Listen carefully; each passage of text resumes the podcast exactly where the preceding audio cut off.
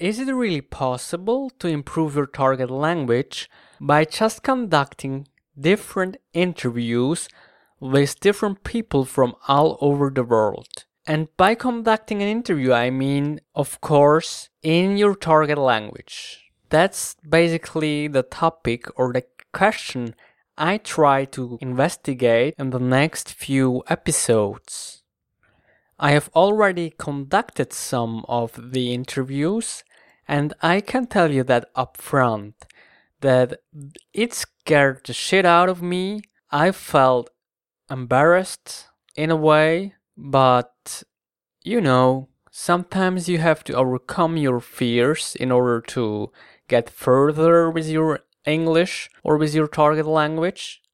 And I'm gonna share you all my experience I had lately and and I hope you will enjoy the interviews and the whole process. So let's get started. Producing a podcast in a target language, I think, is a great way to practice a language. It's also very ambitious and challenging um, you're learning the language and you're also trying to produce it as well. So you got to think about what your podcast will be. You'll have to research the topic as well as look up new words and then uh, write down a script and to formulate your ideas. So I think I think it's very challenging, but it's it's a great way, and I think it's great what you're doing. It's also a great way uh, for you to get feedback. I think some native speakers or even other language learners that are perhaps at a higher level will listen to it and then give you feedback on whether it's you know word choice or pronunciation or vocabulary or grammar points to learn. And it will also help other students. Um, you know when you're learning a language you tend to speak more slowly because you need time to to recall words or think about what you're trying to say. Um, and a slower speaker whether it's a native speaker or somebody learning the language is generally easy to understand and and finally, combining a hobby with language learning is is said to be a good way. I've never done it, but I know some polyglots that speak multiple languages uh, do that as well. For example, if you're learning a language and you have an interest in photography or cooking, um, you could look up recipes in your target language and you would be able to enjoy your hobby and, and incorporate your language learning at the same time. This was Chris from Canada a very enthusiastic language learner as well. And he was actually one of the very first persons who was willing to do an interview with me. And by the way, I was so happy a native speaker helped me out. Thanks a lot, Chris. Due to the time difference between Switzerland and Canada, he proposed to send me his answers in form of different audio files that means this was basically not a one to one real life interview, but, anyways, I could appreciate, and I mean, you are not supposed to start out from zero to hero. Making a step after the other will do the trick. I'm sure about that. So let's listen again to the parts which I liked the most and you're also trying to produce it as well. So you got to think about what your podcast will be. You'll have to research the topic as well as look up new words and then uh, write down a script and to formulate your ideas.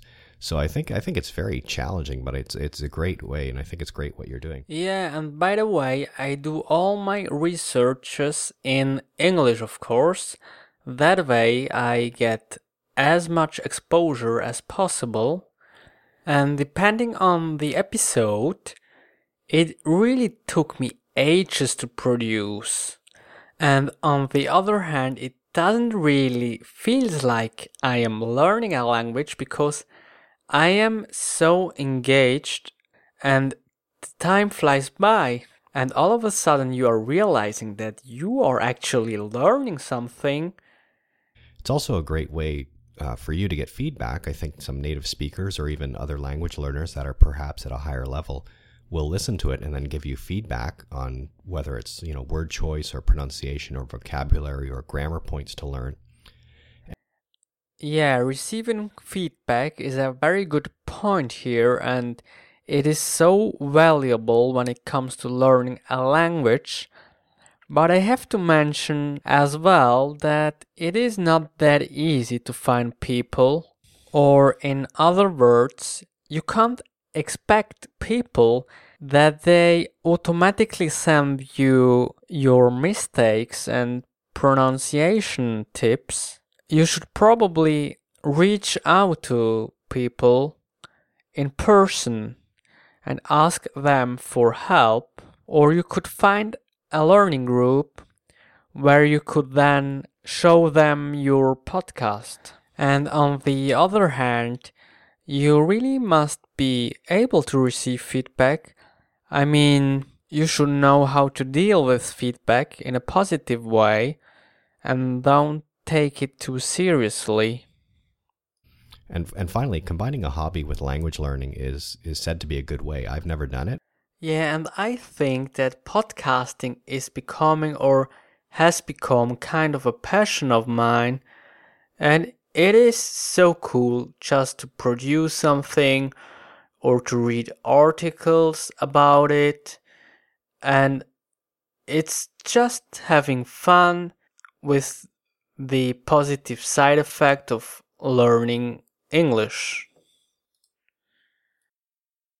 That was actually it. This was episode number 11, and I want to thank you very much for listening to my Fluent podcast. I'm your host, Daniel Goodson from Switzerland, and this was a kind of different approach.